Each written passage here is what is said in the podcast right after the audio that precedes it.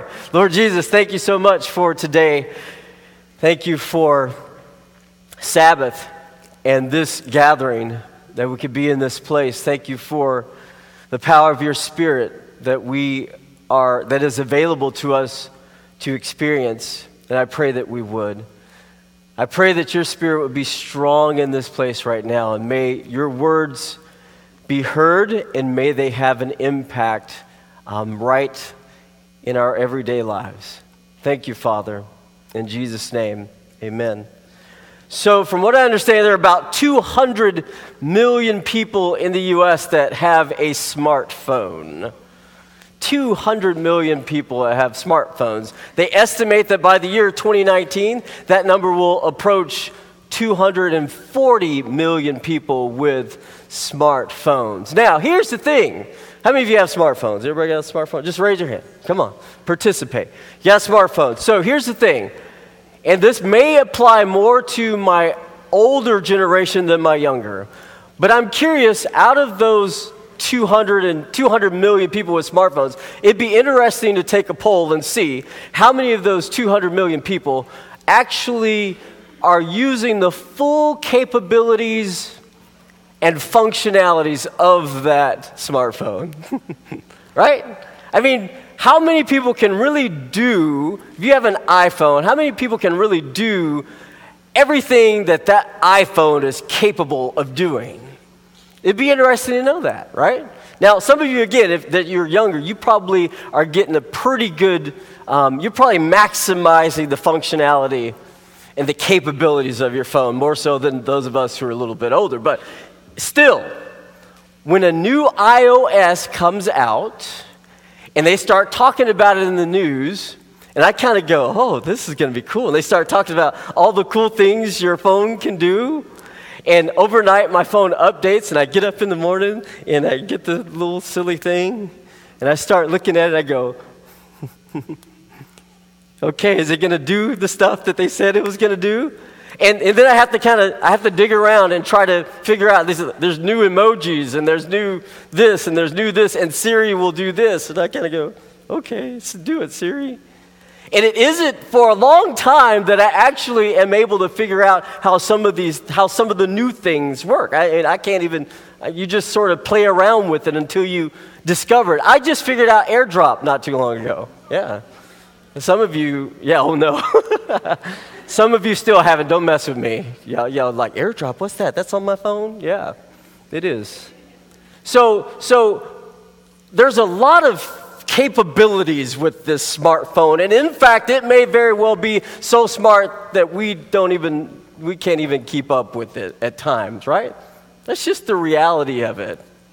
We can't always know what these things do, and they update and they change, and you're just kind of going, What on earth?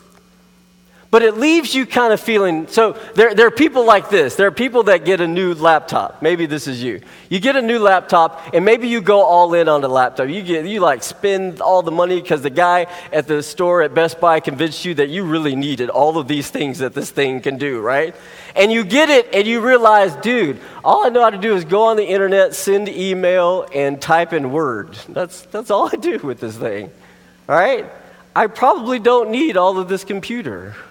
I probably don't need all of this, this iPhone. It can do way more stuff than I am capable of making it do. And I wonder at times, I wonder at times if there's a feeling or a sense that this gift of faith that you and I have been given, the very gift of believing in God and trusting and believing that Jesus is who he said he is, and he came and he did what he said he would do. That very gift of faith, do we, do we sometimes wonder and think that there's more to this than I'm really getting out of this faith? Surely, surely, the, the profound depth of the gospel and the, the, most, the, most, the most significant acts that God has done in, in his efforts to reveal himself and to save people. Surely there's more to this than perhaps what I'm experiencing. In other words, maybe you have, maybe you know you have an, like an iPhone or a Mac type of faith, but you're not quite getting the full function of all the features that come with that type of faith. And you just kind of say, I know there's more that this thing can do. I know that there's more to this faith. I know that there's more to my believing, and I just can't quite get there as much as I want to because I realize how expensive the gospel is. I realize how much it costs. And I realize just how much it matters and what it means. And I read the Bibles and the stories in the Bible of people who have done and sacrificed and given so much. And I just kind of go, man, I want to get that out of my faith. And I can't quite seem to get there. Surely there's more. The story we're going to look at, Acts 19, is a story where there are people who who come to know about Jesus. And as they come to know about Jesus, they, they, they respond and they begin, to, they begin to live in that way. But what's going to happen is, is that they're going to come to find out that there's actually more to the story. That there's actually more to the faith. That there's, that there's, there's even greater things that God chooses and wants to do in and through them. And it's pretty powerful. It's pretty powerful. So, um, I want to take you to a couple of passages before we get to the story, though, because the Bible hints at the notion that there is more to this life of faith than perhaps we've been able to pull out of a life of faith. If you go to Luke chapter 3 and verse 16, John the Baptist hints at it, and you're going to hear John the Baptist's name in a little bit when we get to the story. But John, uh, but Luke chapter 3 and verse 16, it says, John answered them all. This is John the Baptist. He says, I baptize you with water, but one who is more powerful than I will come, the straps of whose sandals I am not worthy to untie. He will baptize you with the Holy Spirit and fire. There's more to come. There's more to this faith than where you are right now. In fact, there's, there's the Holy Spirit and there's fire. All right, so go to John uh, chapter 14 and verse 12. So even Jesus would say this. Check this out. Jesus would say this Very truly I tell you, whoever believes in me will do the works I have been doing. Wow.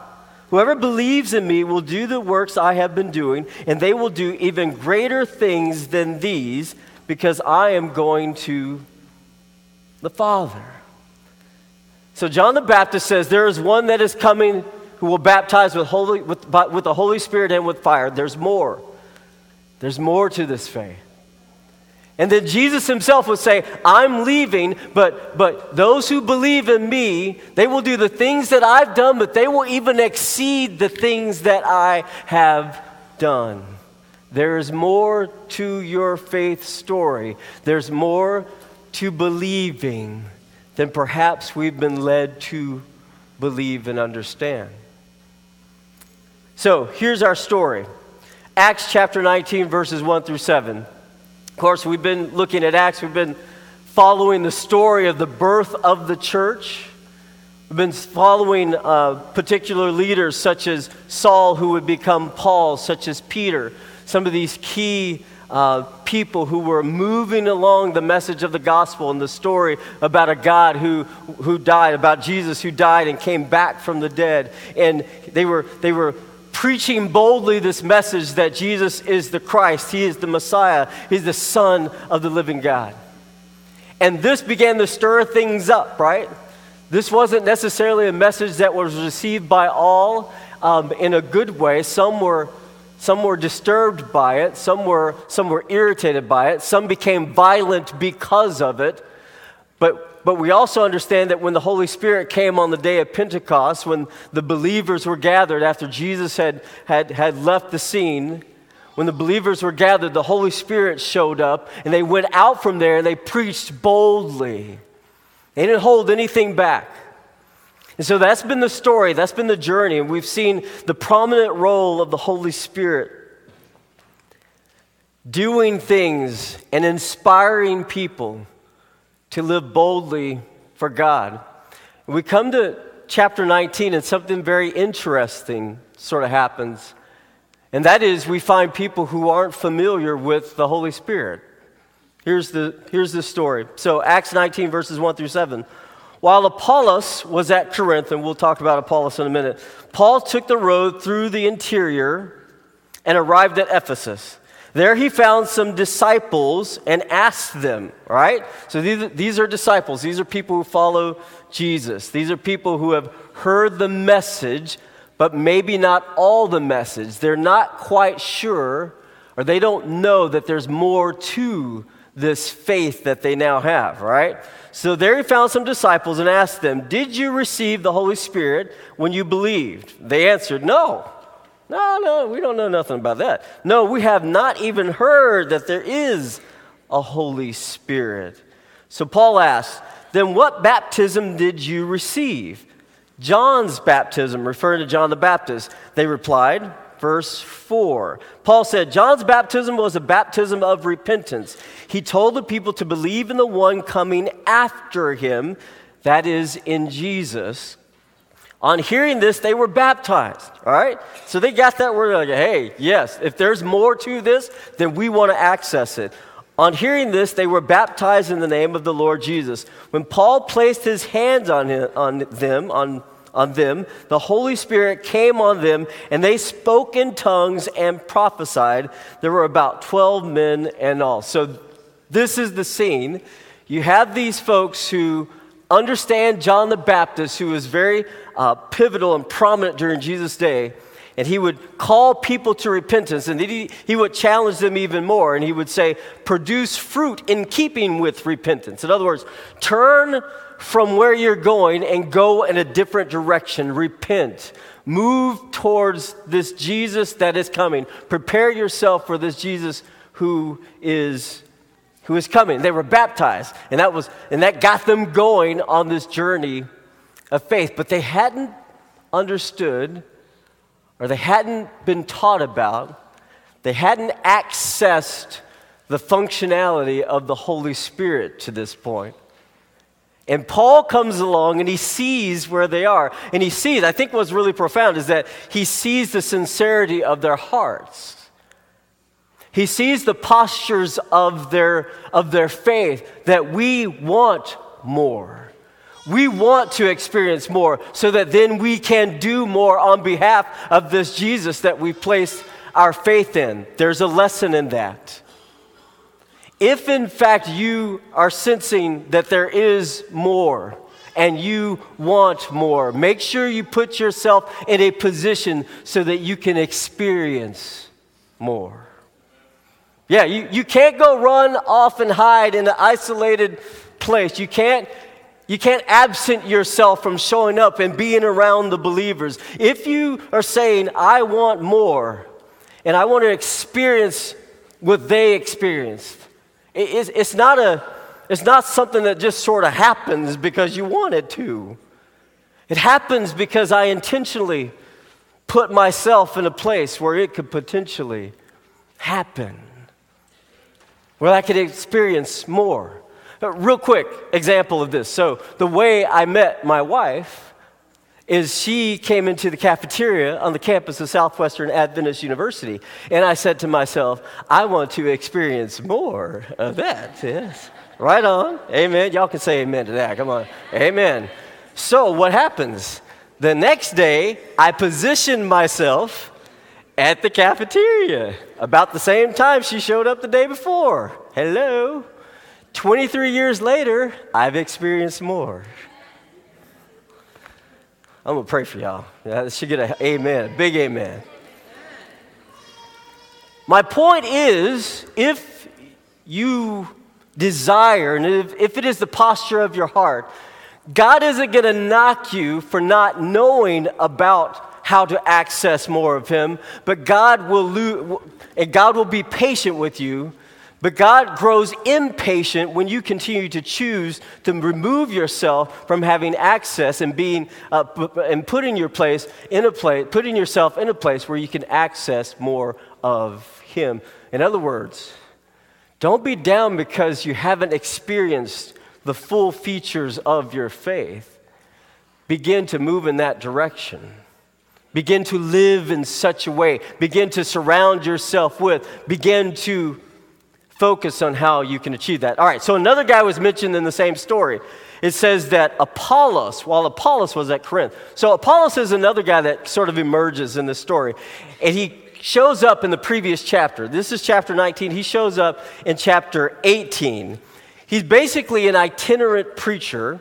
He's come to faith. He's been baptized likely in under John the Baptist the same way that these 10 disciples were.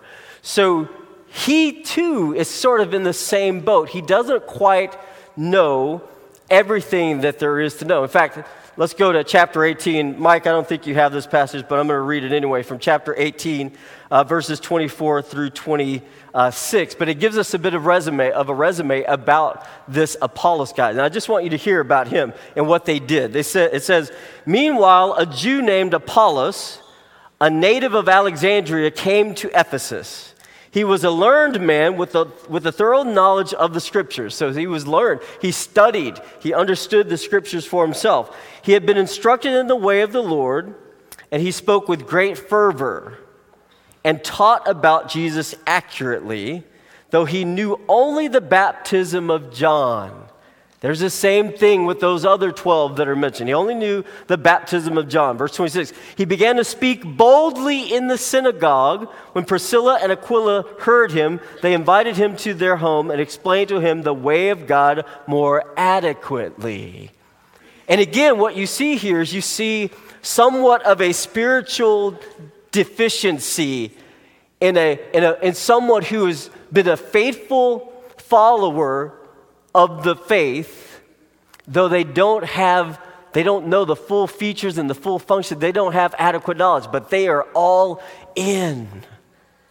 And you begin to see what happens when, even though we don't know all there is to know, even though we may not even fully understand the power of the Holy Spirit, when I choose to, and when I say in the sincerity of my heart and my soul, and when I show up to God vulnerable and, and available God can respond in powerful ways.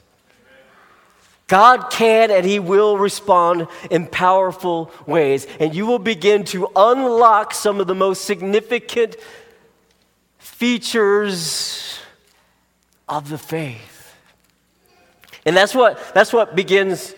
That's what begins to happen. It's, it, you see the example of Paul.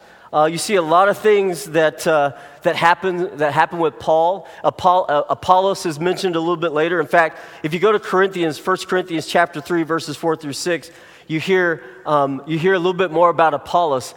You hear Paul mention how Apollos' work, uh, how the, the work that Apollos did. It says, uh, For when one says, I follow Paul, and another, I follow Apollos, are you not mere human beings? What, after all, is Apollos and what is Paul? Only servants through whom you came to believe. As the Lord has assigned to each his task, I planted the seed, Apollos watered it, but God has been making it grow. And so you get the sense that this, this, this, this disciple named Apollos, though he didn't know much, uh, Aquila and Priscilla come along and sort of help to help him understand that he begins to continue to do the work that he felt compelled and called to do, to boldly go out and preach, and he was gifted and talented to do so. And you see the part that he got to play in the good work of God's kingdom.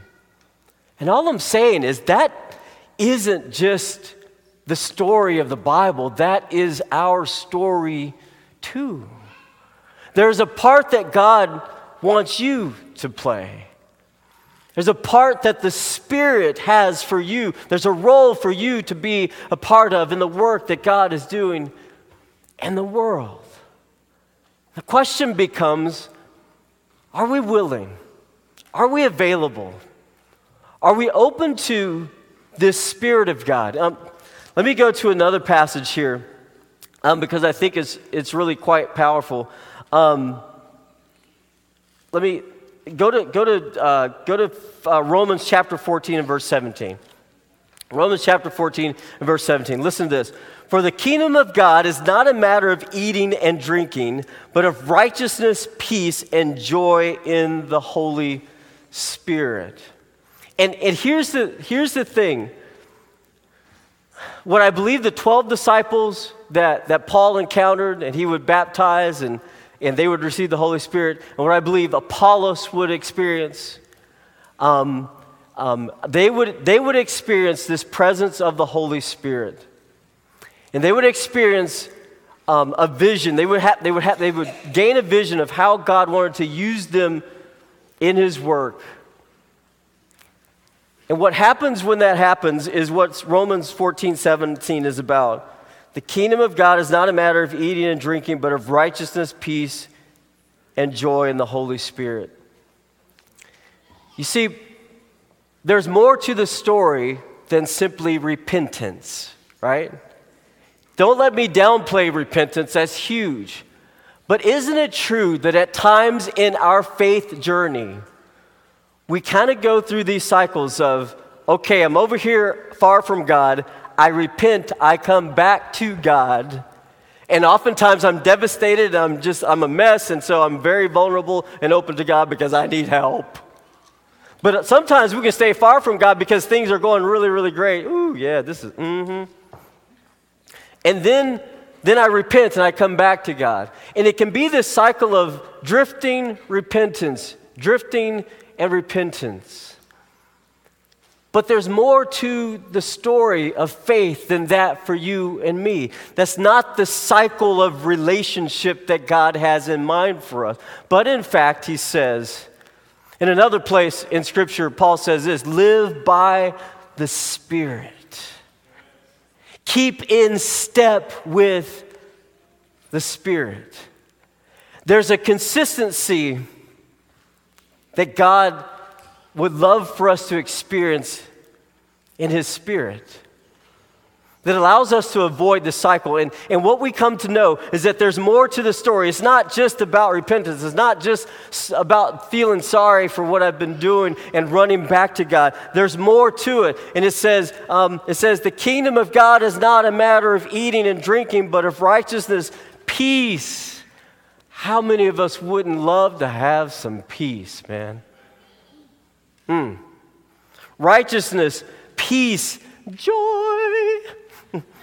Y'all didn't know I could hit that note, did you? Joy. They're like, don't do it again, homie, right? Joy. Joy in the Holy Spirit. If the, if the, if the story of your faith if the story of your faith is merely the cycle of repentance, drift repentance, drift repentance, drift repentance, you are not experiencing the fullness, you're not experiencing the fullness of the power of the Spirit of God? Is it in fact the Spirit of God that calls you back in repentance and get, yes, absolutely, but there's more to it than just sort of living that way. There's peace and joy. There's peace and there's joy. And there's so many of us believers and so many of us Christians that miss the peace and the joy. And we just sort of hunker down and we grit our teeth and we white knuckle through the cycle of drift repentance, drift repentance, drift repentance. And God says, No, no, just come on back to me and stay with me and live in consistent harmony and fellowship and peace with me. Because I've got something for you to do. I've got something for you to be a part of. I got something special for you. There's more to this believing, there's more to our faith than just the cycle of drift and repentance. Listen to what God did, what the Spirit did in Paul's life. Acts 19, verses 11, 11 through 12. Acts 19, verses 11 through 12. God did extraordinary miracles through Paul. God did extraordinary miracles through Paul so that even handkerchiefs and aprons that had touched him were taken to the sick, and their illnesses were cured, and the evil spirits left them. There's more to this thing than just repentance, drifting and repentance. There's more to our faith. There's a power that exists. So here's the thing. Here's the thing. Generally, we don't learn and grow and become and begin to serve God well until we actually do it. In other words, we don't experience faith, we don't experience the Spirit of God until we're willing to place our trust and our faith in the power of the Spirit of God. Right? I mean, think about the times in your life where you made progress functionally as a Christ follower, as a believer. It was because you said, okay, God, I'm going to take you at your word. I'm going to, I'm going to live out this faith that you've called me to. I can't see what's over the horizon, Lord, but I'm going to trust and believe that you are the God that you said you were. I'm going to trust and believe that your spirit is moving here. And I'm going to, I'm, I'm in. And what happened? You moved along, you grew, you discovered a new feature to living as a Christ follower. And things got better. Things were better. And even if they didn't get better, you understood that you were faithful to what you said you believe. Come on. If we would just do that, if we would be less concerned about the outcome that we want and more concerned about being faithful to what God, what I said I believe and what God has called me to, talk about peace and joy, people. Yeah, stop being concerned about how it's all going to turn out. Oh, Lord, I, I'll trust that your will will be done. You know, you don't. you just saying it because that's what we're supposed to say. Be less concerned with the outcome, more concerned about being faithful in the moment as you walk through it. Don't worry about the outcome. If you believe Jesus and you believe that He says that He will never leave you nor forsake you, if you believe Jesus and you believe that He is always with you and He's got you, and if you want to have the attitude of Paul to live as Christ, to die as gain, don't worry about the outcome. Just live faithfully in the time that God has called you to. But we tend to do this. Here's a little, here's a little visual illustration. We tend to do this. So remember when, when we were coming along and we'd be on the playground or we'd be doing whatever, um, and we, people would be jump roping. How many? I loved jump roping when I was a kid. Apparently, y'all didn't, but I love jump roping. So, jump roping, um, you, you had the two people and you jump. The tricky part was getting in to start jumping, right? You had to watch the rope. And when it was at its highest, then you knew you could slide in. And then once you got in, it was a rhythm. You just did the rhythm, right? Some of y'all ain't got no rhythm. So, so, so you just did the rhythm thing. Boom, you, you jump. And so it's cool. But getting in was tricky because you had to watch the rope. And then they came out with double dutch. You had two ropes. You had two ropes to watch. You're like, okay, there's one up here, there's one down here. What am I going to do? Right? But once you committed, you, you, sit, you stay there and do this. right? You would stand there looking for the opportunity to jump in so you could get into the rhythm. And the truth of the matter is, that's where a lot of us are when it comes to our faith and the Spirit of God. The Spirit is prompting, I got more for you. There's more to this faith than what you've been experiencing. I got more for you. I got more for you. You sitting there going, right? But once you get in and you start moving to the rhythm, faith has a rhythm.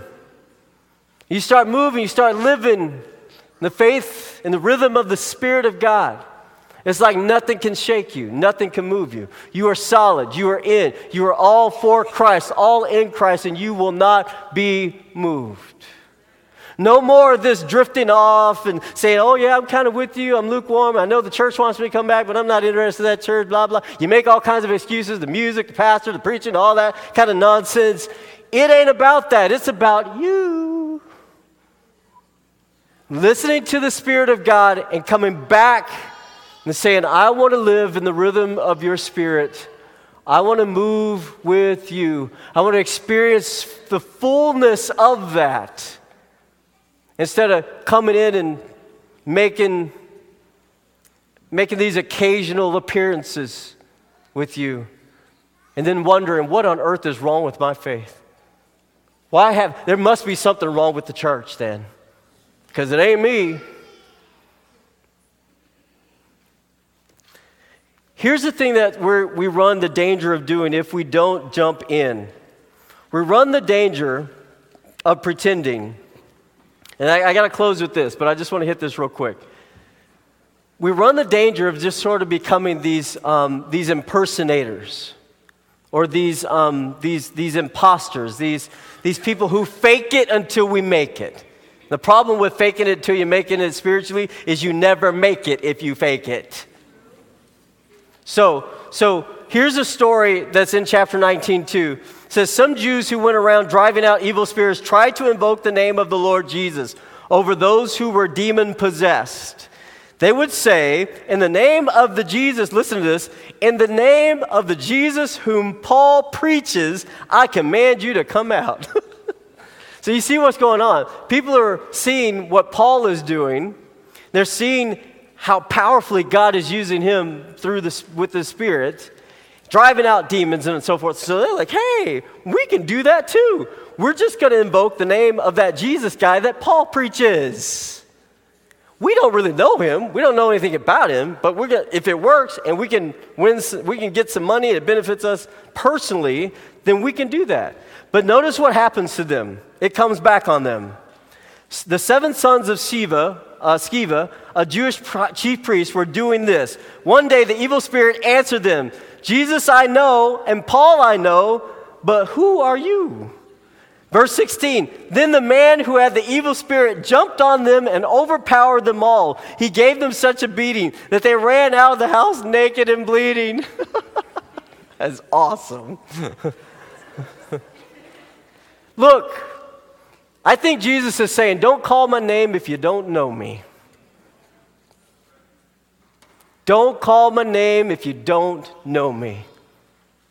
Think of the most irritating uh, telemarketing person that calls you.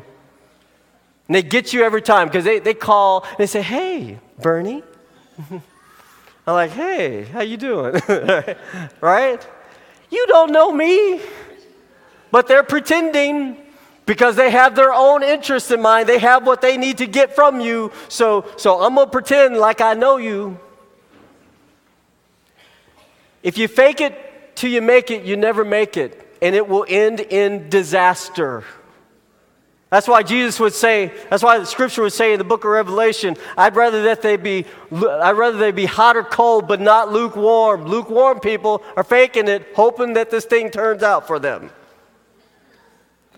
If you don't know him, don't call his name.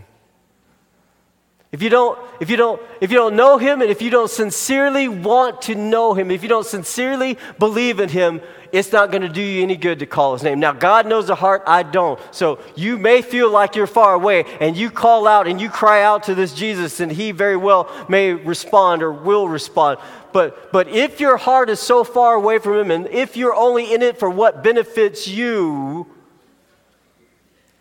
if you call on Him, it may end in disaster for you. Crazy story I heard this week about faking it till you make it. Uh, there's a guy in Massachusetts uh, that decided that he didn't have enough money apparently to get his registration done, get a new license on the back of his car or maybe he had a new car. And so he decided that he would make one. So he got a, car, a pizza box, cardboard box, a pizza box, and this is what he did. a Massachusetts license plate made out of a pizza box and markers. 2JY728. It didn't get by the police. In fact, they pulled him over. They ended up posting his uh, attempt at, at a new license plate on their Facebook page and made a big deal out. They basically gave him this very stern warning don't do this, this won't work.